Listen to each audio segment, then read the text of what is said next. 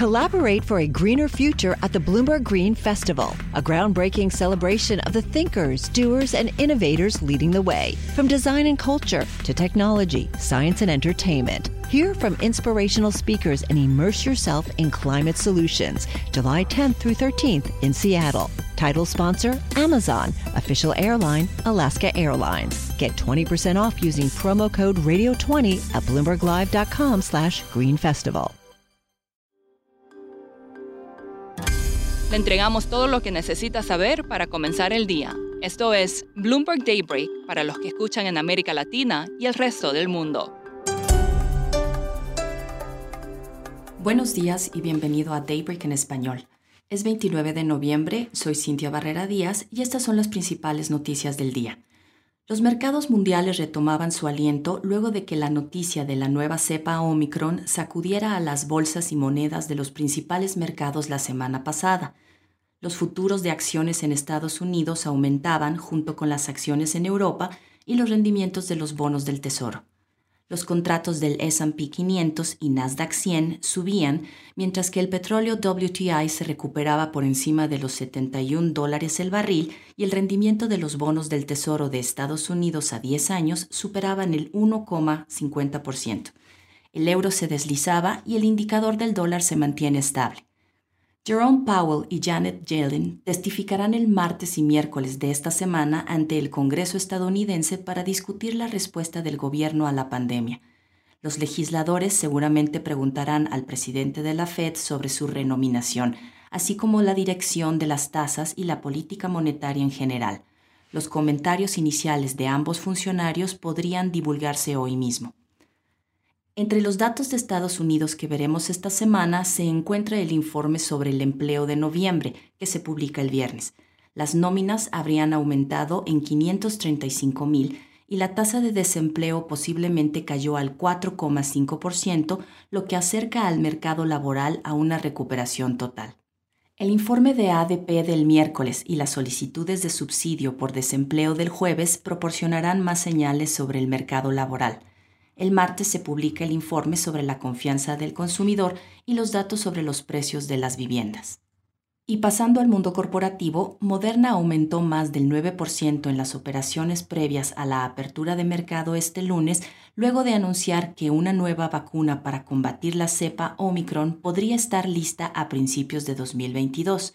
BioNTech también anunció que ya comenzó a desarrollar una adaptación de su vacuna para enfrentar a la variante y esperaría tener lista una nueva versión en 100 días de ser necesario.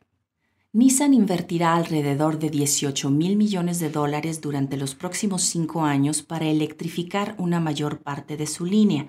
La armadora japonesa introducirá 23 nuevos modelos para el año fiscal 2030, incluidos 15 autos eléctricos, su objetivo en menos de una década es que más de la mitad de sus ventas sean de vehículos eléctricos. La producción mundial de Toyota se redujo en más de una cuarta parte en octubre en términos interanuales debido a la continua escasez de chips. Las ventas globales cayeron un 20%. Y en noticias de América Latina, la candidata izquierdista de la oposición, Xiomara Castro, se adjudicó la victoria en las elecciones presidenciales de Honduras después de que los resultados preliminares la mostraran encaminada a una victoria aplastante sobre el partido gobernante.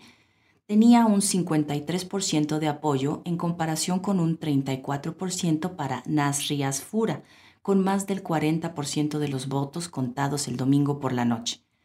Castro se ha comprometido a cobrar impuestos a los ricos, reformar lo que llama un modelo neoliberal fallido y considerar la posibilidad de poner fin a su alianza con Taiwán.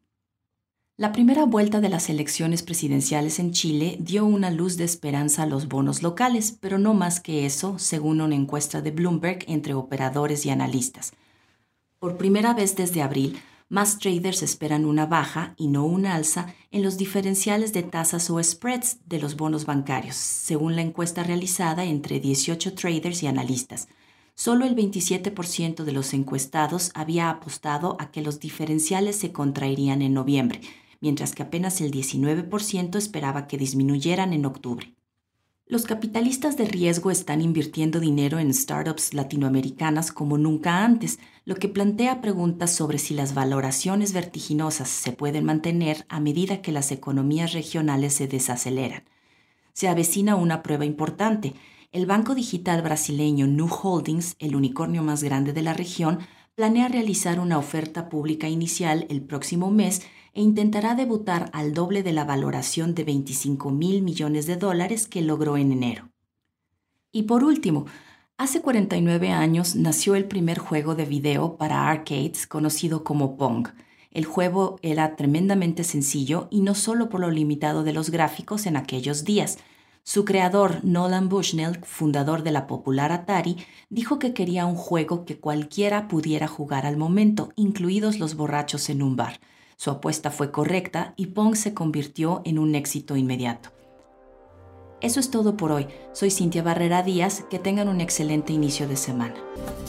Para conocer todas las noticias que necesita para comenzar el día, revise Daybreak en español en la app Bloomberg Professional. También puede personalizar Daybreak para recibir las noticias que desee. Eso es todo por hoy. Sintonice mañana Bloomberg Daybreak